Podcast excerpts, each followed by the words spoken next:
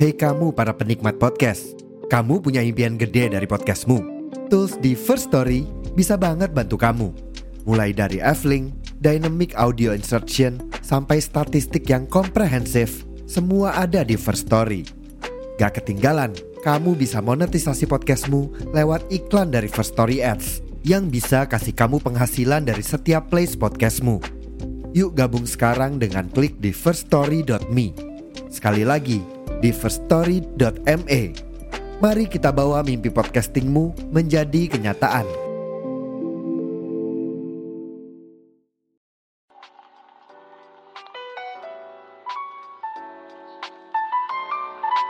Welcome to podcast Bu Ibu. I love you. Podcast Bu Ibu. Podcast Bu Ibu. Hai, hello Bu Ibu. Assalamualaikum warahmatullahi wabarakatuh. Apa kabar? It's so nice to be back right here on podcast Bu Ibu. Aku Ibu Inu akan nemenin Ibu di semua aktivitasmu ya Bu ya. Anyway, sekarang ini udah masuk di minggu tenang pra pemilu ya. Masa untuk tidak lagi berkampanye jor-joran nih, terutama untuk para caleg dan juga capres-cawapres sudah tidak boleh kampanye lagi, apalagi dengan uh, masa yang banyak kayak gitu. Nah kalau buat bu ibu kayak kita di masa tenang ini ya kayaknya bisa deh dipakai buat mikir lagi, nimbang-nimbang lagi mau nyoblos siapa gitu ya. Bahkan juga bisa dipakai buat nunggu nunggu bakalan ada amplopan serangan fajar atau enggak. enggak ding, bercanda, bercanda. Tapi ya kalau misalnya dapet ya terima aja sih ya nggak bu, ya nggak bu, mayan kan buat beli sabun cuci piring, buat beli deterjen sama pewangi setrikaan gitu ya. Jadi pas dateng nyoblos tuh ke TPS tuh ya baju kita tuh udah harum, semerbak wangi, sewangi wanginya. Bahkan mungkin nama kita aja kalah wangi ya, kalah harum gitu karena mungkin udah keseringan dipanggil dengan bu gitu di mana-mana dipanggilnya bu atau enggak ibu. Udah jarang orang tuh manggil nama kita lagi gitu. Di rumah ya, apalagi sama anak-anak tuh kita dipanggil bu gitu. Sama suami juga kadang dipanggil bu bu. Ya karena kita ibunya anak-anak ya kan. Uh, tapi sama tetangga kita juga dipanggil bu. Di luaran lagi belanja juga dipanggilnya bu. Terus kita lagi keluar lagi di mana gitu, dipanggil lagi bu god. Can anyone please stop calling me Bu? Jadi inget ya ada sesembah yang lagi viral di medsos gara-gara main Ome TV terus tiba-tiba tertus Can everyone stop call me Kak? Ya yeah,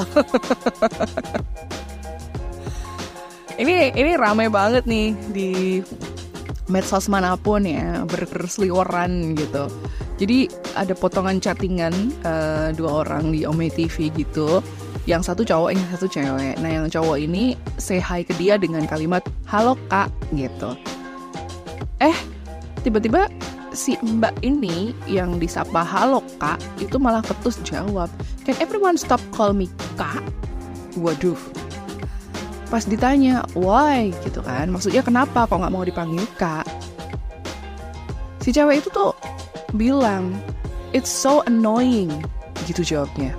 Menurut dia tuh dipanggil kak tuh menjengkelkan nyebelin gitu loh nyebelin banget gitu. Oh ah terus dilanjutin dong sama si cowok itu ya. Ya maksudnya kan biar lebih sopan kak gitu. Tapi dibales lagi sama si cewek ini. Cewek ini malah bilangnya gini enggak. Kan bisa aja uh, kamu yang lebih tua gitu maksudnya tuh mungkin si cowok itu yang justru umurnya lebih tua dari dia gitu. Jadi nggak usah manggil kak gitu. Terus dijawab sama si cowoknya ya kalaupun misalnya saya lebih tua ya manggil kak tuh buat lebih menghormati gitu. Buat menghormati cewek maksudnya gitu. Tapi you know what bu? Lagi-lagi si cewek ini malah bilang enggak. Itu tuh jadi template. Jadi nggak ada pembeda antara kamu dan yang lain. Terus kata si mbak lagi kata si cewek ini lagi manggil kak tuh jadi kayak so offensive. Jadi jangan manggil kak atau manggil mbak. Dijawabnya gitu. Dan akhirnya si cowok ini pun cuma bisa ngangguk-ngangguk aja. Bingung kali ya harus ngomong apa lagi gitu. Dan si cewek ini yang pakai tank top plus pakai total total krim jerawat di mukanya itu pun langsung menyudahi streamingnya. Aku yakin most of you bu ibu udah pernah uh, ngelihat cuplikan itu ya. Uh, reels itu di medsosnya bu ibu gitu. Dan aku yakin juga sih banyak banyak banget yang ngerasa gedek sama obrolan kayak gini. Dan aku yakin juga reaksi pertama tuh pasti langsung kayak gini. Lah lu maunya dipanggil apa?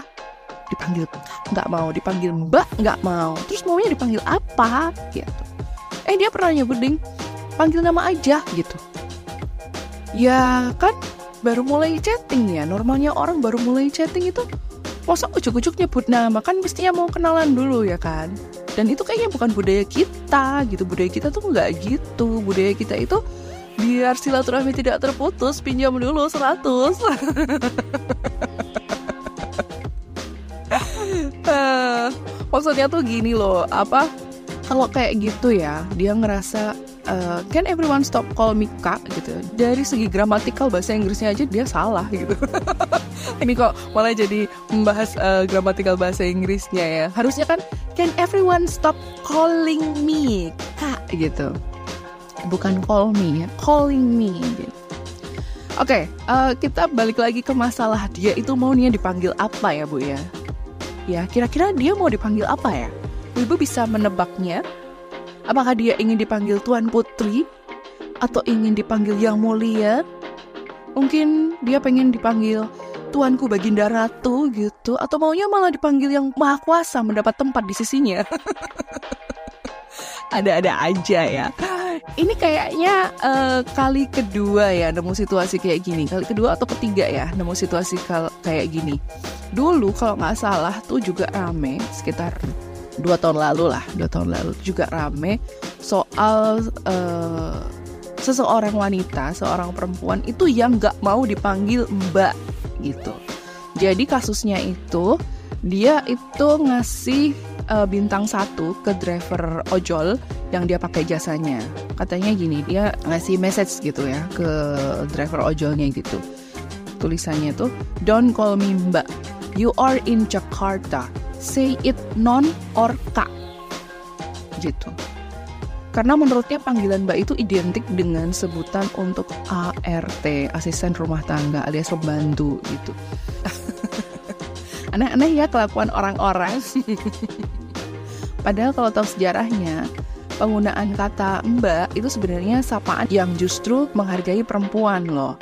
Yang menurunkan nilai kata mbak itu sebenarnya hanya orang-orang Jakarta aja sih menurutku gitu karena di Jawa, especially Jawa Tengah, Jawa Timur gitu ya, itu tuh biasa aja. Malah jadi sapaan menghormati yang lebih tua atau yang dituakan. Tapi bukan berarti yang manggil kamu mbak itu sok tahu tentang umurmu gitu ya. Mau kamu masih muda pun, masih anak-anak pun, kalau kamu perempuan, itu tetap akan ada yang manggil mbak sama kayak kalau di daerah lain tuh mungkin nyebutnya neng gitu atau teh gitu dari kata teteh gitu kan. Makna sapaan kata mbak sejak Indonesia merdeka itu pernah menjadi suatu sapaan yang lentur bisa dibilang ya dan mengarah ke uh, sifat yang lebih egaliter gitu. Sapaan mbak itu justru bisa meleburkan sapaan-sapaan yang dulu pernah digunakan oleh uh, masyarakat pada saat penjajahan Belanda gitu ya. Jadi kalau dulu kan ada sapaan-sapaan yang menyebutkan nyonya, nyah gitu, non gitu ya, ndoro gitu atau ten, terus tenayu atau misalnya yu gitu. Uh, justru kemudian diganti semuanya dengan mbak gitu untuk lebih ya egaliter aja sifatnya gitu supaya tidak ada derajat yang uh, terlalu jauh gapnya kayak gitu. Itu dipakai untuk menunjukkan rasa hormat kalangan bawah ke kalangan atas gitu. Begitu pula sebaliknya dari kalangan atas ke kalangan bawah. Jadi biar setara gitu. Jadi kurang lebih sekitar berapa ya? 70 tahun terakhir inilah sampai sampai sekarang kata sapaan Mbak itu dipakai tetap sebagai penanda rasa hormat. Dan itu terjadi ketika orang itu biasanya harus memanggil atau menyapa orang lain tapi uh, apa ya mungkin ada sedikit rasa awkward atau canggung kalau misalnya nyebut namanya secara langsung gitu loh. Apalagi untuk orang-orang yang memang belum saling kenal. Biasanya kita menyebutnya tuh mbak kayak gitu ya kan? Ada yang bisa saya bantu mbak? Gitu. Biasanya seperti itu. Uh, dan sapaan mbak itu kurang lebih mirip dalam pola penggunaan seperti sapaan kata mas gitu. Ya kan? Biasanya kita memanggil seseorang yang kita belum kenal tuh kan biasanya mas mas saya bila minta tolong nggak? Misalnya kayak gitu. Ya kan? Nah ini nggak cuma perkara dipanggil mbak atau kak ya. Ada juga yang viral karena nggak mau dipanggil ibu gitu. Kasusnya sama seperti yang sebelumnya yaitu uh, dengan driver ojol. Jadi waktu itu pernah apa namanya rame juga nih di uh, portal berita digital gitu ya. Ada ibu-ibu tuh ngasih bintang tiga karena ngerasa si driver ini keterlaluan manggil dia dengan sebutan bu gitu. Jadi dia message ke driver ojolnya gitu. Ya tulisannya gini Mbak, Bu, Mbak, Bu, nggak bisa bedain kah Anda perempuan yang udah berusia ibu-ibu atau belum? gitu. Harusnya Anda sebagai driver itu lebih selektif. Tidak semua orang berbadan besar itu dipanggil ibu gitu. Bedailah dari segi suara dan gestur tubuh.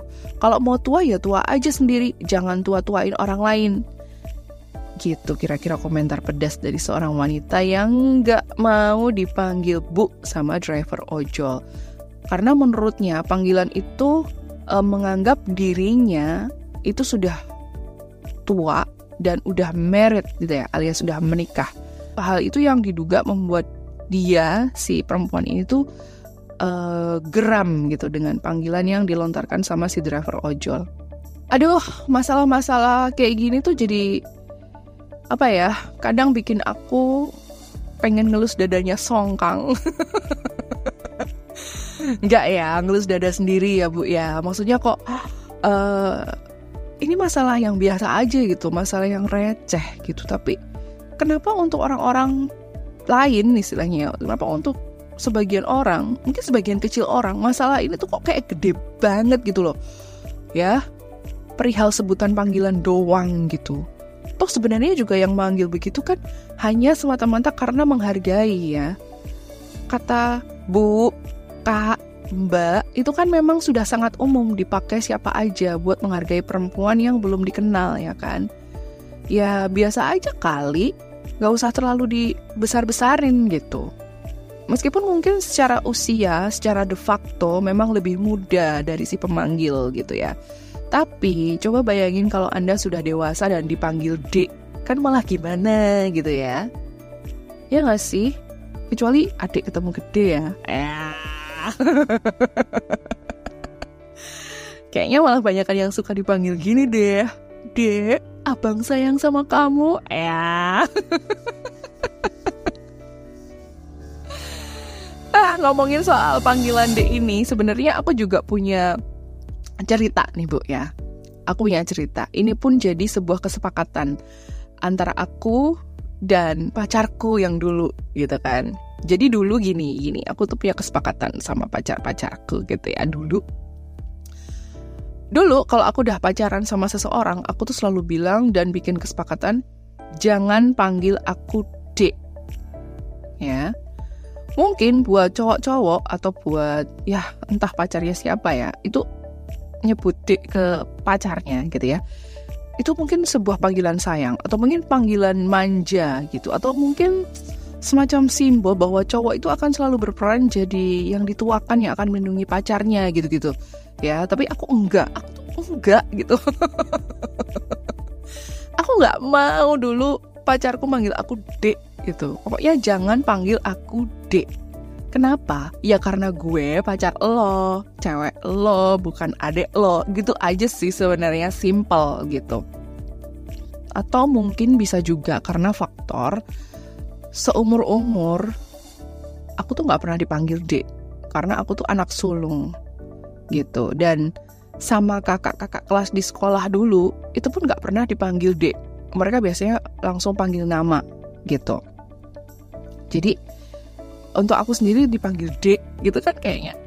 Udah awkward banget gitu. Makanya untuk cowok-cowok yang dulu pacaran sama aku itu tuh aku nggak mau dipanggil dek gitu. Dan because I don't want him to treat me like a little girl gitu loh. Aku nggak mau di treat sebagai layaknya apa uh, anak kecil gitu.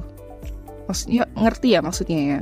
Jadi ya itu bu. Aku pernah punya bukan masalah sih cuma aku ada kesepakatan dan itu dan untungnya itu nggak pernah jadi masalah buat aku dan pacarku kayak gitu. Nah soal dipanggil mbak pun aku dulu juga pernah menolak gitu ya. Pernah nih ceritanya pas daftar ulang mahasiswa baru gitu kan. Ada tuh berjejer-jejer UKM UKM gitu kan. UKM tuh unit kegiatan mahasiswa jadi kayak semacam klub atau ekskul gitu ya jadi di situ tuh berjejer-jejer UKM pada promosi kegiatannya buat rekrutmen anggota baru dari mahasiswa baru gitu. Ngelongok lah aku ke situ, ke sebuah stand dan akhirnya tanya-tanya, ngobrol-ngobrol kayak gitu. Nah, salah satu mas-masnya ya terang aku panggil mas ya kan, mereka kan duluan ya udah mahasiswa gitu. Uh, dia nyebut gini, jadi gini mbak, bla bla bla bla dia mulai nerangin gitu. Terus aku nyela, kok mbak sih? Kan saya masih anak baru gitu. Terus dia bilang lo nggak apa-apa kan menghargai. Nah di situ bu aku baru nyadar.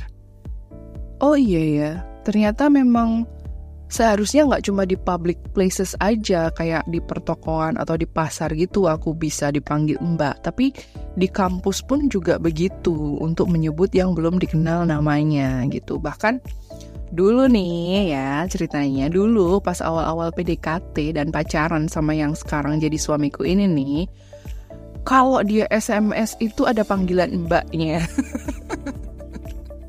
Zaman SMS-an nih, hati-hati ketahuan nih umur gue berapa. Awalnya kaget bu, eh nih orang gak salah kirim kan ya? Kok manggilnya mbak? Kan udah jelas-jelas saling tahu satu sama lain kalau dia itu dua tahun lebih tua dari aku gitu. Sampai akhirnya bilang, ya nggak apa-apa toh buat menghormati gitu. Tapi ya lama-lama aku risih sendiri ya, malah kesannya jadi berjarak gitu loh bu.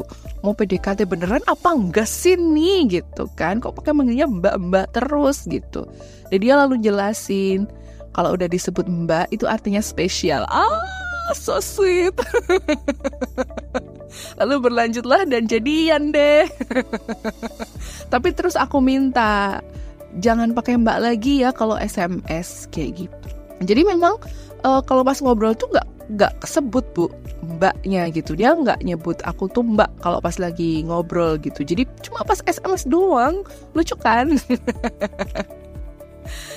terus pas udah jadian ya aku pokoknya bilang jangan pakai mbak-mbak lagi dong kalau misalnya lagi pas SMS-an kayak gitu.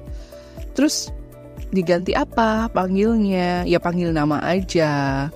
Terus nggak tahu entah kesepakatan apa yang kami buat tiba-tiba aja manggilnya tuh beb kayak gitu. Ya jadi babeb babeb kayak gitu ya. Uh, panggil beb kalau lagi pas SMS-an akunya kalau lagi ngobrol juga masih manggil uh, mas mas kayak gitu nah pas nikah tuh udah nggak manggil mas lagi tapi lebih ke beb beb kayak gitu. Nah beb beb gitu. Jadi udah biasa kita dan dan dia ngerasa nggak keberatan. Easy aja gitu. Ya udah akhirnya kami terusin dengan panggilan itu gitu. Nah pas udah mau punya anak nih ada sempat bikin kesepakatan mau dipanggil apa nanti gitu. Anak-anak itu mau diajari nyebut orang tuanya dengan sebutan apa kalau aku udah jelas-jelas aku mau disebut ibu atau dipanggil ibu sama anak-anakku gitu nah buat si bapak nih waktu itu milih antara ayah atau bapak panggilannya waktu itu sekitar tahun 2010-an kan lagi hype-hype-nya panggilan ayah ya. Tapi ternyata dia tuh nggak mau. Udahlah panggil bapak aja. Ya karena kita ini wong Jawa biasa wae gitu loh. Ada ibu ya ada bapak gitu katanya. Um, dan sebenarnya ketika aku sudah memutuskan nanti anakku uh, manggilnya ibu aja ke aku, tapi ternyata panggilan ibu itu pun sebenarnya pernah aku rasa gimana gitu loh buatku sendiri gitu. Awalnya tuh belum terbiasa. Awalnya sangat tidak terbiasa, apalagi pas kalau pergi-pergi nggak bawa anak gitu. Dipanggil ibu sama orang lain tuh rasanya gimana gitu. Ada perasaan yang emang gue udah tua ya, kok dipanggil ibu sih? Apa tampilan gue ibu-ibu banget? Padahal anak baru satu waktu itu. Jadi kayak ada nggak terimanya gitu loh. Tapi Jane ya nggak boleh ingkar ya Bu ya, wong nyatanya memang udah jadi ibu, udah punya anak gitu. Dan seneng kalau misalnya pas aku lagi gendong anak gitu ke mana pergi tiba-tiba ada yang manggilnya Mbak itu rasanya uh masih muda eh. eh tapi pasti semua perempuan tuh seneng kan ya kalau dia nggak muda terus ya nggak, iya kan? Tapi bukan berarti aku tuh terus benci panggilan ibu itu enggak. Aku ya sekarang nggak masalah dipanggil ibu itu kan udah alamiah banget gitu. Dan justru aku ngerasa ada pride juga di situ ya ada pride yang beda lah gitu. Karena kan kayak beberapa orang mungkin pengen banget dipanggil ibu sama buah hatinya atau sama darah dagingnya sendiri tapi ternyata belum bisa menyandang panggilan itu karena uh, sesuatu hal misalnya gitu ya belum dikasih rezeki ngomongan dari Allah misalnya kayak gitu. Terus kenapa gue yang udah jelas punya anak kandung malah menolak dipanggil ibu gitu? Ya gue sih mikirnya gitu aja sih. Jadi uh, siapa pun yang manggil ibu sekarang ya I'm fine with that. Yang manggil mbak juga I'm okay with that. Kayak gitu. It's, it doesn't matter for me. Mungkin ada yang bertanya, kenapa sih nggak milih panggilan bunda aja? Atau misalnya nggak dipanggil mama atau mami? Uh, dulu di pikiranku tuh kayak gimana ya? Kayak aku tuh nggak pantas gitu dipanggil bunda gitu. dulu kan juga hype ya di tahun-tahun 2010 itu ada panggilan ayah dan bunda kayak gitu. Aku tuh ngerasa kayak panggilan bunda tuh di benakku panggilan bunda itu adalah sosok ibu yang kalem, yang ramah, yang sabar banget gitu. Mungkin kayak ibunya Nusa dan Rara gitu ya. lah gue, gue ini, gue tuh masih ngerasa belum spek bidadari dan masih ngereok kalau anak-anak tuh nggak nurut. Jadi kayaknya tuh nggak pas gitu dipanggil bunda lah kok kalau pas posyandu, pas di pertokoan, dideketin SPG susul formula, dipanggilnya Bunda. Bunda. Bunda. Aku tuh jadi kayak really am I Bunda gitu. jadi kayak second guessing myself gitu loh. Emang gue cocok ya gue dipanggil Bunda? Emang cocok ya gue dipanggil bunda? Gitu ya. Ya I don't know. Mungkin ada orang lain yang memang uh, melihatku lebih cocok dipanggil bunda gitu. Anything lah gitu. Tapi gue sendiri juga udahlah panggil ibu aja gitu. Atau mungkin sebaiknya gue dipanggil oma aja ya. Oma gitu. Kayak orang-orang Korea gitu anyway masalah panggilan ini tuh buat aku sendiri nggak terlalu signifikan sih. Orang mau manggil aku pakai kata mbak kak bu ibu bunda nggak masalah. Yang masalah kalau manggil pakai kata-kata jir jing cok sat bajingan itu buat gue masalah gitu ya. Dan beberapa tahun belakangan ini itu banyak kan ya anak-anak sekarang manggil temennya itu Henjir, Hey Nyet, Hey Nying, Hey Jing, Hey Cok. Aduh, didengar tuh enggak banget. Didengar tuh enggak banget. Risih kuping saya kalau dengar kayak gitu-gitu tuh. Sedekat-dekatnya lo sama temen lo, ya nggak gitu juga kali manggilnya. Kalau lo misalnya males manggil kak, mas, mbak, bang, aa, teh, po gitu. Ya ya udah panggil nama aja gitu. Lo pasti tahu kan nama temen lo ya kan? Nah hal ini yang selalu aku cerewet sama anak-anakku di rumah gitu ya. Anak-anak di rumah itu selalu aku ingetin berkali-kali berkali-kali.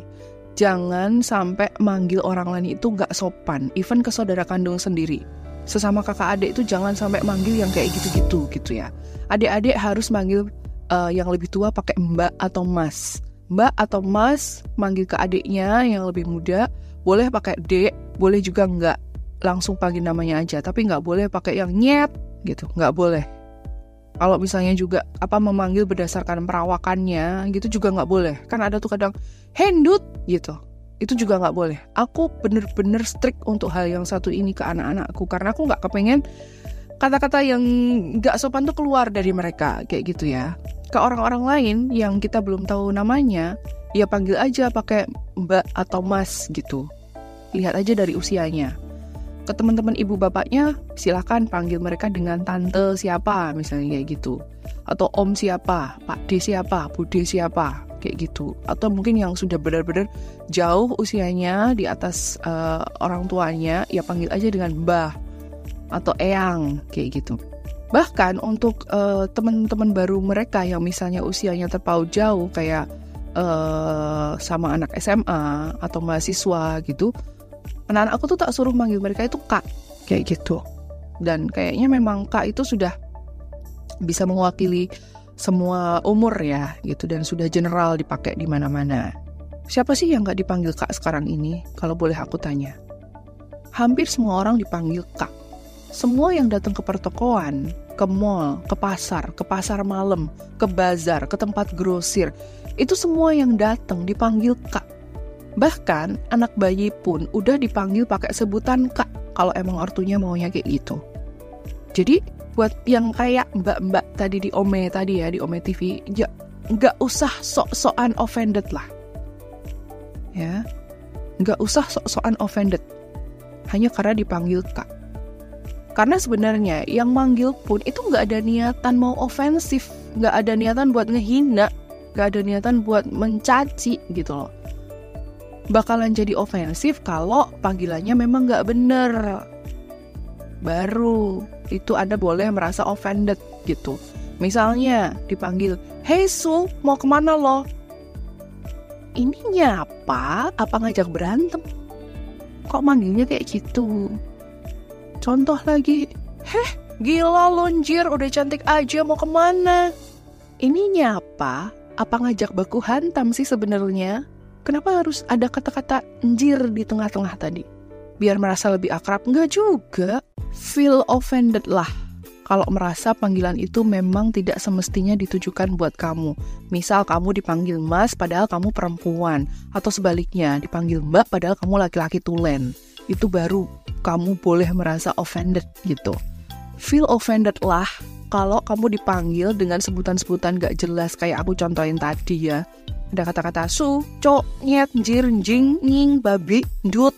Kalau sampai Anda dibilang atau disebut seperti itu, silahkan Anda merasa offended dan layangkan komplain kepada orang yang memanggil Anda seperti itu. Nama Anda itu bagus dikasih orang tua. Kenapa kok dengan santainya orang lain mengubah panggilan itu dengan kata-kata yang nggak sopan? Feel offended lah seperti itu. Dan feel offended lah kalau Anda dipanggil dengan dilecehkan. Misalnya, ada catcalling, mau ke mana cantik? Tapi yang manggil mas-mas, gabut, nggak tahu lah ngapain malam-malam di pinggir jalan. Atau malam-malam kok sendirian aja sayang, sambil sweet-sweet. Tapi itu Anda boleh merasa offended di situ dan harus melayangkan komplain juga. Bilang aja kalau kamu nggak nyaman di catcallingin seperti itu. Ya? Jadi kalau persoalan panggil kak terus it's so offensive. Ya kayaknya cuman si mbak itu doang deh. Ya kan? Sekarang di mana mana tuh panggilnya kak loh and it doesn't matter kecuali kalau kamu terus hai kak kakak tua nah itu baru ofensif silahkan Bu-ibu yang punya anak-anak, yuk mulai perhatiin juga cara anak-anak itu bicara dengan orang lain. Jangan sampai panggilan-panggilan yang gak perlu itu keluar dari mulut mereka. Masih ada loh yang hidup bersama kita itu generasi boomers, ya. Di sekitar kita masih banyak generasi boomers yang justru bisa sangat offended kalau dengar cara bicara anak-anak Gen Z. Meskipun sebenarnya nggak ditujukan buat mereka, tapi yang namanya Gen Boomers itu merasa sangat nggak nyaman dengan mendengar hal-hal tersebut gitu dan justru akan wondering orang tuanya Gen Z ini ke mana sih? Kok kayak nggak ngajari cara ngomong yang bener yang sopan gitu. Nah aku jadi inget juga bahwa kalau dalam uh, budaya Jawa yang namanya unggah-ungguh itu masih ada ya. Unggah-ungguh itu kayak sopan santun yang berlaku ya norma-norma kesopanan yang berlaku gitu.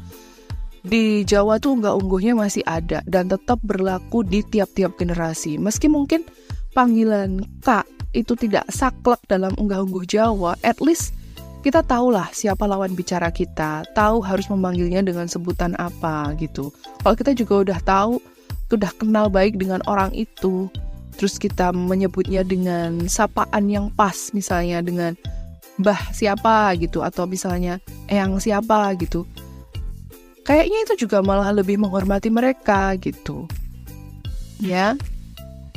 Dan buat yang biasa memanggil dengan kata kak ingat ya anda itu pakai kata kak itu untuk menghormati lawan bicara Anda. Jadi ya harus linear dengan bahasa, perilaku dan behaviornya juga. Bukan kemudian jadi sok kenal, sok akrab dan nantinya malah jadi kebablasan dalam berbicara kayak gitu.